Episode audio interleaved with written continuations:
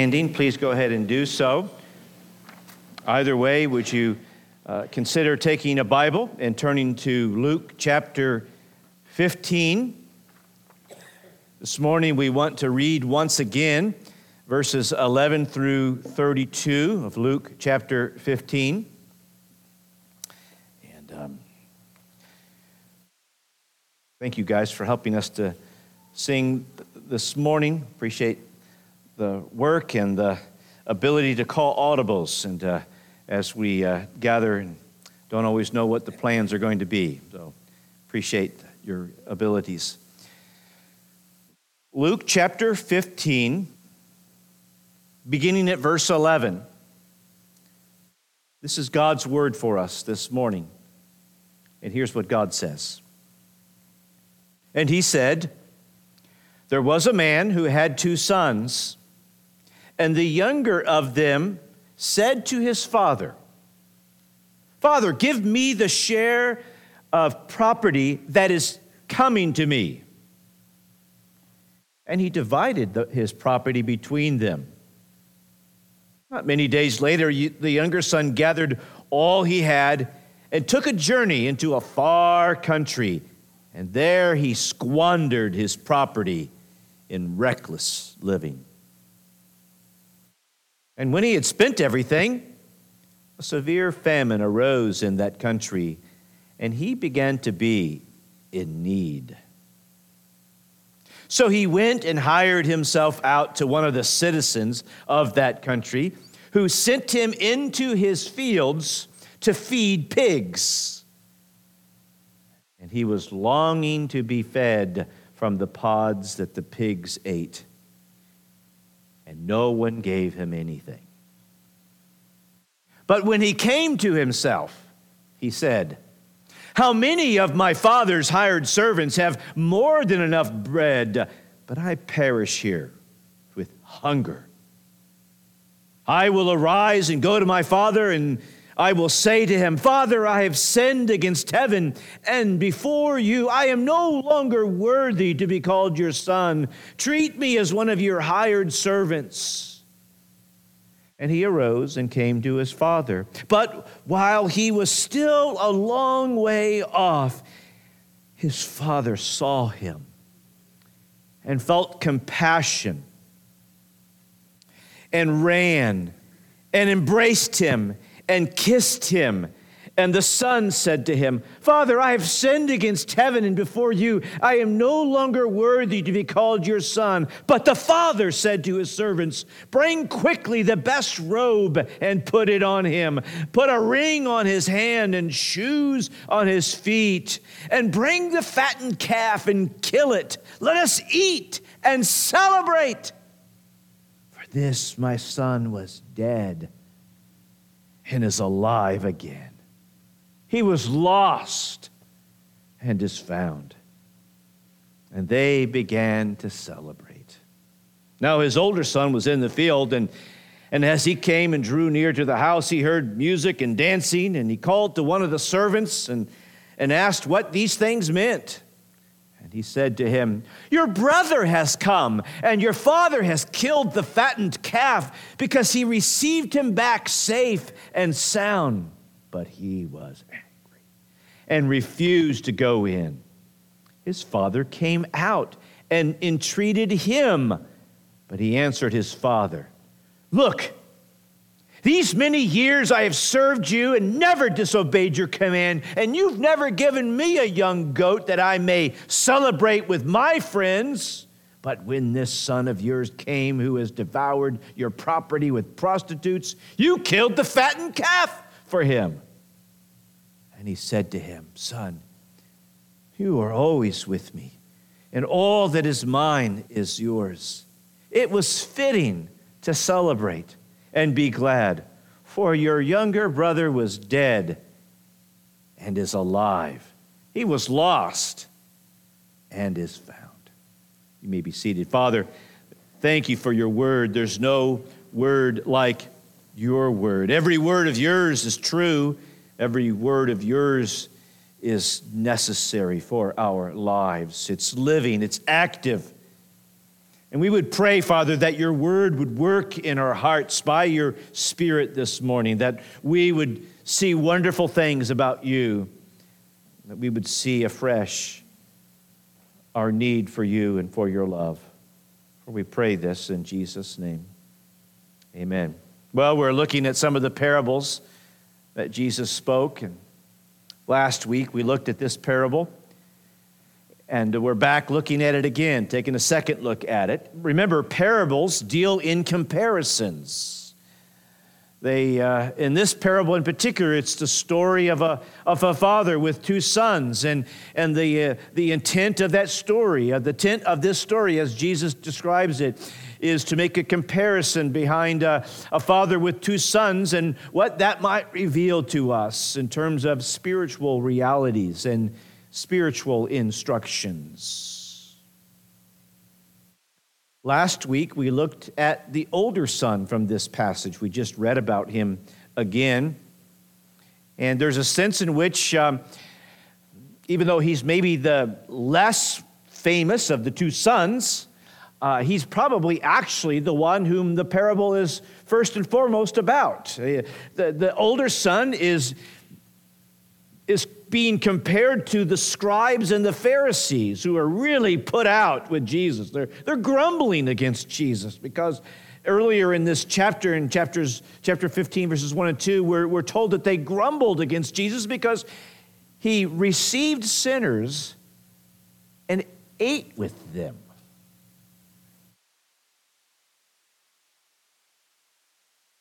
And Jesus begins to tell really a string of parables, or one long parable with three components to it, of a lost sheep that was found. And the, the, the conclusion of that is in verse 7. He said, Just so I tell you, there will be more joy in heaven over one sinner who repents than over 99 righteous persons who need no repentance. And then he tells another facet to the parable, the parable of a lost coin. And the conclusion to that parable is in verse 10. Just so I tell you, there is more joy before the angels of God over one sinner who repents. And he goes deeper and unpacks more details, uh, a more detailed story in what we've just read about the loving father and his two sons. And that when this younger son comes to his senses and repents and, and, and comes home. The, the father uh, does what was mentioned in verse 7 and what was mentioned in verse 10 uh, that there is a, a celebrative, celebrative joy that erupts in the heart of the father and in his house over the son who was dead and is now alive, the son who was lost but now is found. So we want to look now primarily at the younger son this morning as we take our second look at this parable. And in so doing, uh, this parable, this story, tells us some very vital spiritual realities and some very precious spiritual instructions concerning the need for repentance and the nature of repentance. Now, I would suggest to you that the primary application of this text as we zone in on the younger brother, uh, the one who is, feels most obvious to us that he needs to repent, um, is that while I think we may be able to bring application from this text uh, about uh, maybe our earthly children who may be uh, experiencing a life of sinfulness. Uh, but the primary focus of, the, of our look at the younger brother this morning um, is what it teaches us about each of us, what it teaches us about all of us. You see, its, its first pertinence and relevance is, is not so much about one's problem child or one's wild child or one's wayward child, but to suggest to us that before we came to Jesus Christ, each of us were actually the problem child, the wild child, the wayward child. And through the process of repentance, we come home to the Father, the God who made us, and there is great joy in the Father's house. Well, the story starts out the father who has two sons. And the younger one, we're told in verse 12, the younger one said to his father, Father, give me the share of property that is coming to me.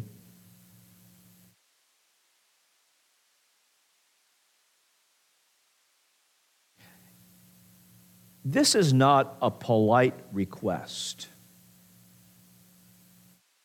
In that day and time, in that cultural setting, what this youngest son has done is horribly offensive. He has done more for more than ask for some stuff. He, in fact, has basically reflected great disdain and has essentially requested the very repudiation and demise of his father.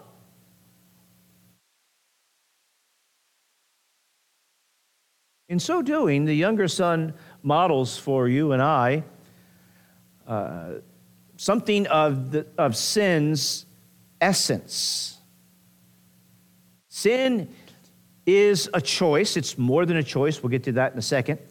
But sin is a choice um, that seeks to take the Father's good provision and, and actually utilize the Father's good provision in our lives the way we want to use it to ignore the Father, to deny the Father, to reject the Father, to turn from the Father, to, re, to ridicule the Father, to, to attack Father, to, to live independently of God.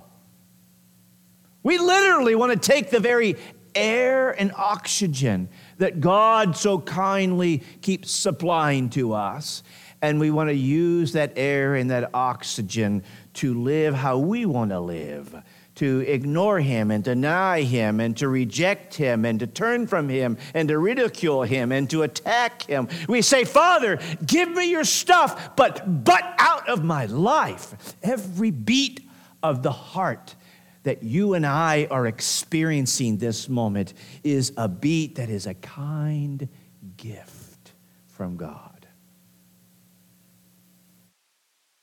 And thus, that beat of the heart belongs to Him. That beat of the heart is not to be utilized to devise ways to, to lie and to cheat and to steal and to fornicate. For when we do so, we're saying, Father, give me your stuff, but but out of my life. Go ahead and die for all I care. Now, this is a delusional way to live. But this is part of the of the condition of sin. Sin is a delusional state of mind. For it is only by God's supply that you and I have the life and the resources of life to attempt to leverage a way of life that refuses to acknowledge our dependence upon Him. Well, he's holding us in his hands. We, being held together in his hands, are saying, I hold myself together. I'm my own man. I call my own shots. I do my own thing. I'm the boss of me. All of that is delusional thinking. It is why we are in complete dependence upon God that we delusionally attempt to assert our independence from God. And at its essence, that is what you and I need to repent of. What, whatever, whatever, and it's described here, uh, uh, but whatever squanderous behaviors uh, that we must turn from, those list of squanderous behaviors are just setting atop a mindset that we must repent of. A mindset that says we can make life work apart from God. Really, where are you going to get that oxygen? What's going to keep that heart going? You going to do that? And yet, with that air and with that beat of heart, we have a notion. And we make choices that we can live independently of God. And yet, it is only by His kindness to give us air, to give us continued hearts to beat, that we should respond to Him ever increasingly, every day, throughout the day, with a grateful thankfulness. And our lack thereof simply reflects that our choices to not respond with grateful thankfulness to our God reflects that our hearts are governed by a condition that we have, a condition that's distorting our thinking, a condition that is disorder, dis, dis, dis, disordering our desires, and therefore a condition that derails our choices so that we make tragically disastrous choices because we think we're wise enough, we're smart enough, we're pretty enough. Whatever it is that we do have, it's because we have received it from God. And therefore, the beat of our heart, therefore, with every breath that we inhale, there should be a response of grateful praise and thanksgiving to the God who gives us heartbeats oxygen. But the younger son says, I want my father's stuff, but I don't want my father.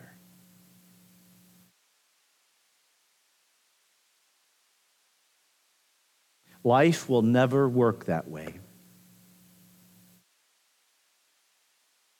Life will never work apart from God because, first of all, life could never really be lived apart from God, but I'm talking about perceptionally.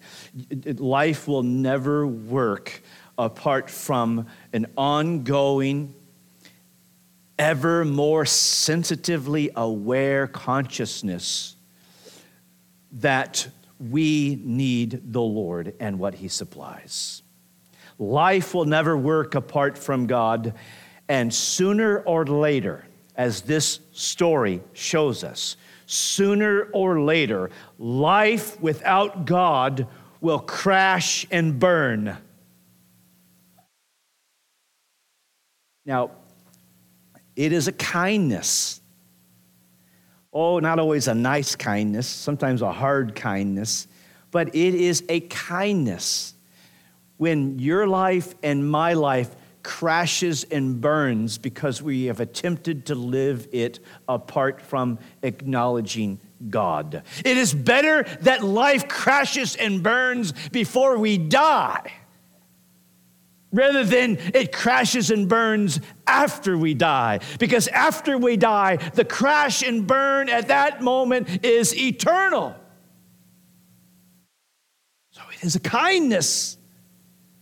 It is a kindness that we see played out here. And when he spent everything, and a severe famine arose in the country, he began to be in need. That's a severe, hard kindness.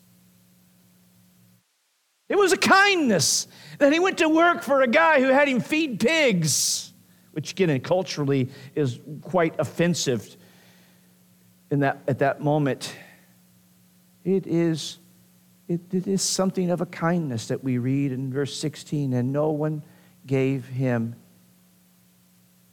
anything.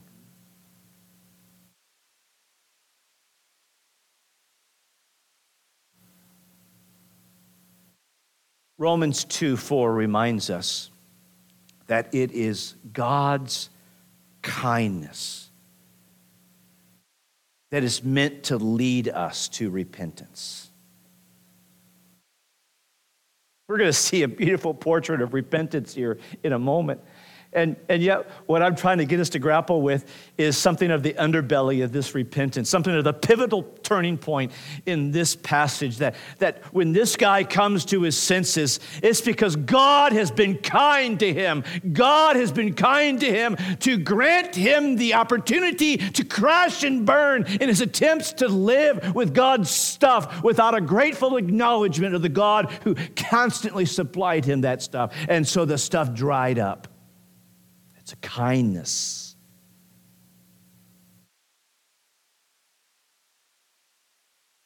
It's a kindness when you and I ran out of resources. It's a kindness when you and I, through our abuse and misuse of God's resources, uh, that it dried up, that famine struck us, if you would, and that we began to f- acutely feel reality.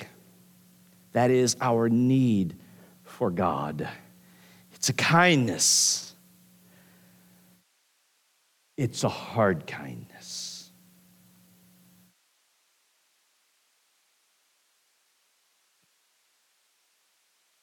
Let me go over here for a second.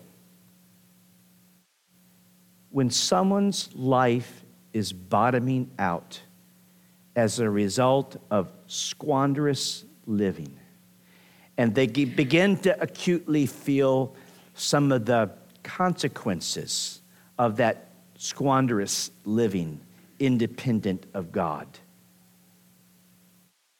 Consider that God is at work.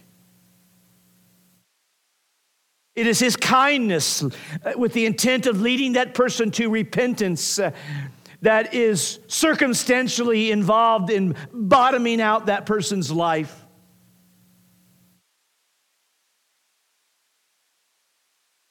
I say that because sometimes you and I are not the ones that is descriptive of life bottoming, bottoming out on, but you and I are witnesses of life bottoming out on somebody else.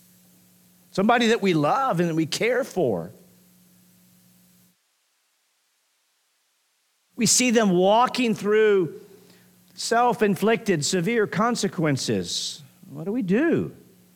I, well, what do we do? We, we need wisdom massively at that moment.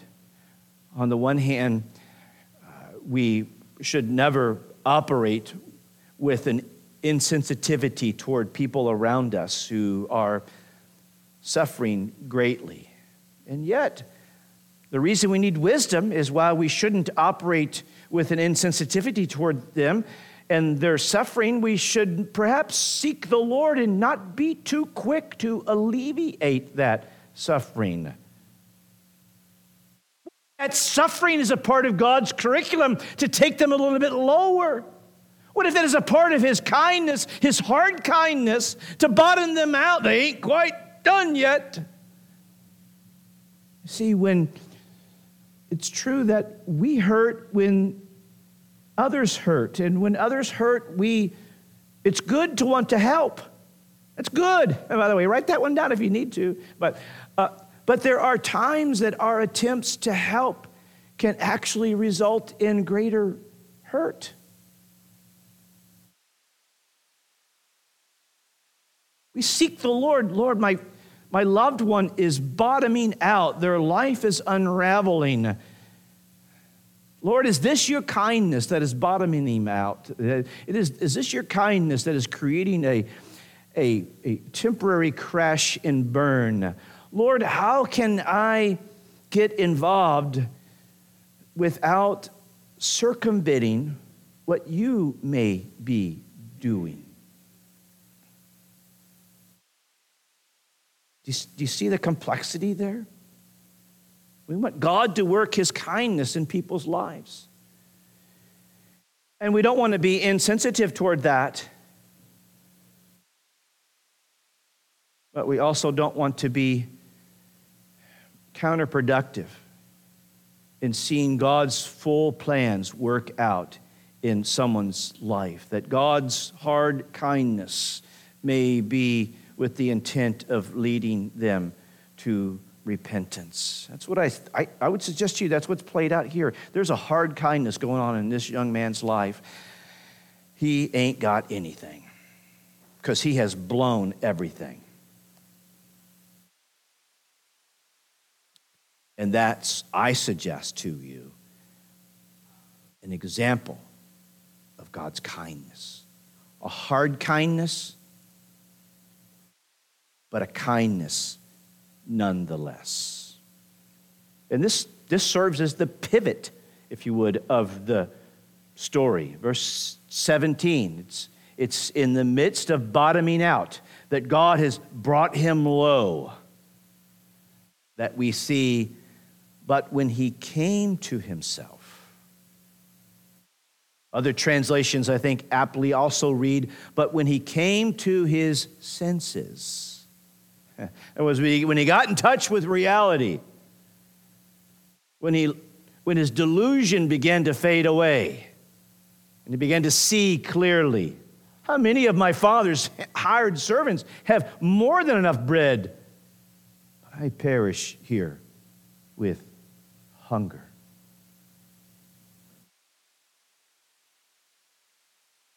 He came to his senses. He came to himself. How do sinners come to their senses? How do sinners who are blind and dead in their trespasses and sins, held captive by the devil to do his will. How in the world do sinners ever come to their senses? How in the world is repentance ever possible?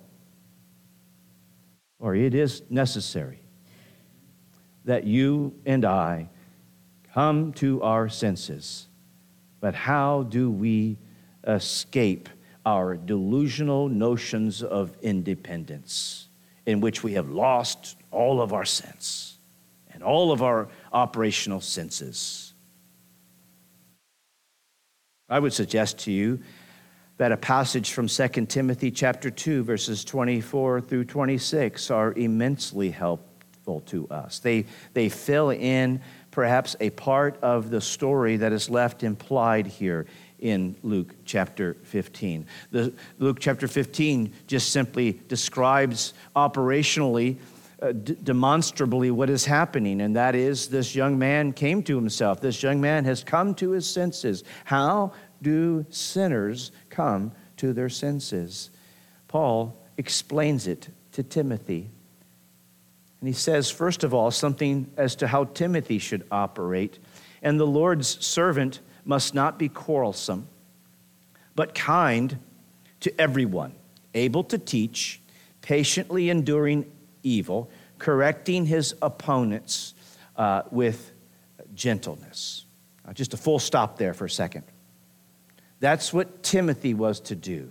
When Timothy interacted with people who had no sense, who lived squanderously with the delusional thought that they could live their own, their own life independent of God. Uh, uh, uh, Paul's words to Timothy is Timothy, you don't, you don't shake sense into them, you teach sense into them. You don't quarrel, you are kind, you teach, you patiently teach, you patiently put up with their evil responses. You correct them and point out their errors with gentleness. And here's what God does as I continue now in 2 Timothy 2, describing what only God can do. That God may perhaps grant them repentance. Stop right there. That God may perhaps grant them repentance. Do you feel the implication of that? The implication of that is why, on the one hand, the scriptures are clear, and that is in Acts 17 30, God commands all men everywhere to repent. It is a duty of every person on the face of this earth to repent and turn to God. It is therefore an accountability feature that every human being on the face of this earth who refuses this command to repent will be held accountable by the God who made them.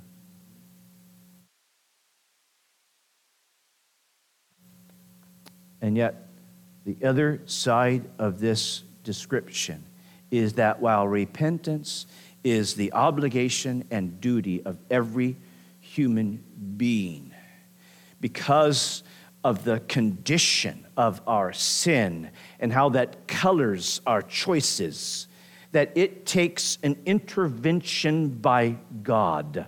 That, that God Himself uh, must come down, that this duty to repent requires an intervention of God's grace, that God's Spirit must come down and get inside of us and change our hearts. That God may perhaps, continuing what Paul says to Timothy, that God may perhaps grant them repentance, leading to a knowledge of the truth, that they may, here's it is, that they may come to their senses and escape from the snare of the devil after being taken captive to do his will.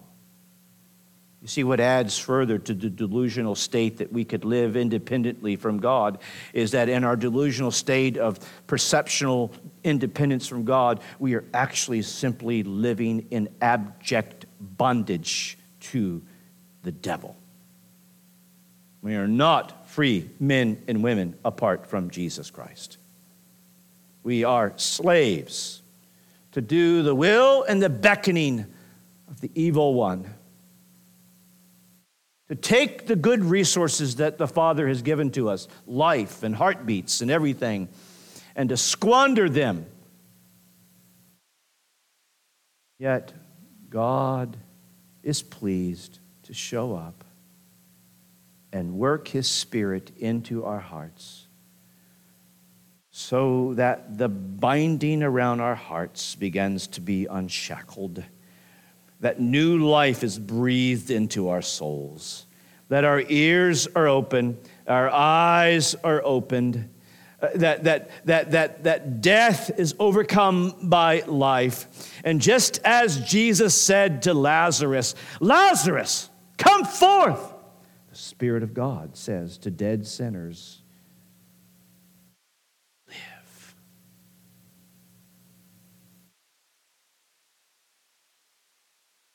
And it's incredible what an infusion of spiritual life can do in a heart. It can cause our senses to see and to understand and to be alert. That is how sinners come to their senses. It's just another facet of God's kindness. He works sometimes circumstantial hard kindnesses in our lives, but He also reaches into our hearts and works a kindness of spiritual life into our hearts. And then that gives rise, and we'll say just, just briefly, it gives rise to something of the nature of what repentance consists of. Verse 17 again, but when he came to himself, he said, How many of my father's hired servants have more than enough bread, but I perish here with hunger? I will arise and go to my father, and I will say to him, Father, I have sinned against heaven and before you. I am no longer worthy to be called your son. Treat me as one of your hired servants. Now, that's what he's rehearsed as he's going back. What am I going to say to my father? And as coming to his senses, being alert with reality, this is what he has understood. And what he has understood is something of the beautiful nature of true repentance. Repentance entails an admission of loss and forfeiture of rights before God.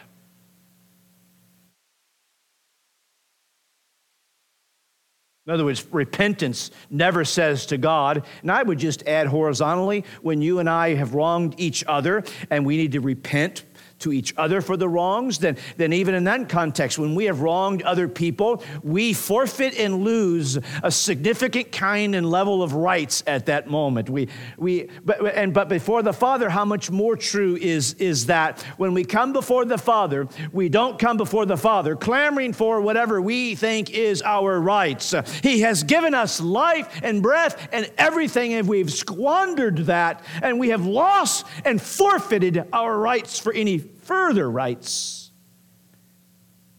says, I'm not worthy to be your son. If I could just work in your house, if I could just be a servant, because I know that you even take good care of your servants. Uh, I, just, I just want to be a, I have, I have wronged heaven. I have wronged you and, and, and therefore I'm not coming back clamoring for, right? This is, this is repentance on, on display. Whether it's repentance before God or whether it's when you and I need to repent before each other because we've wronged each other.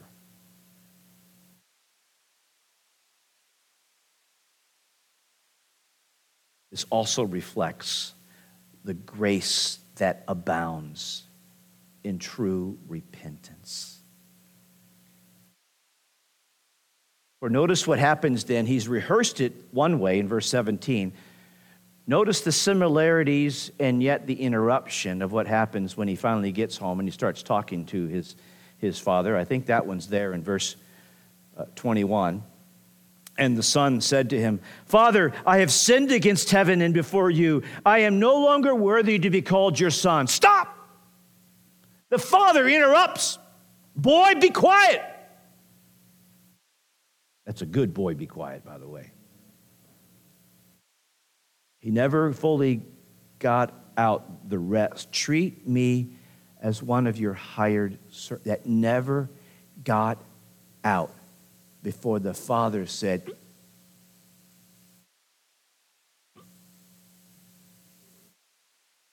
Another kindness,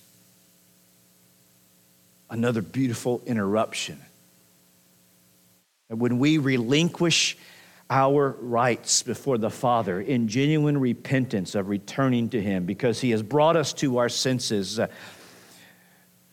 what I want you to see is that when we let go of our rights before the Father in repentance, we are given something even better than rights. We are given a birthright. We are given the declaration that we are sons of God through faith in Jesus Christ. We are adopted into his family, and we are given all of the blessings of sonship.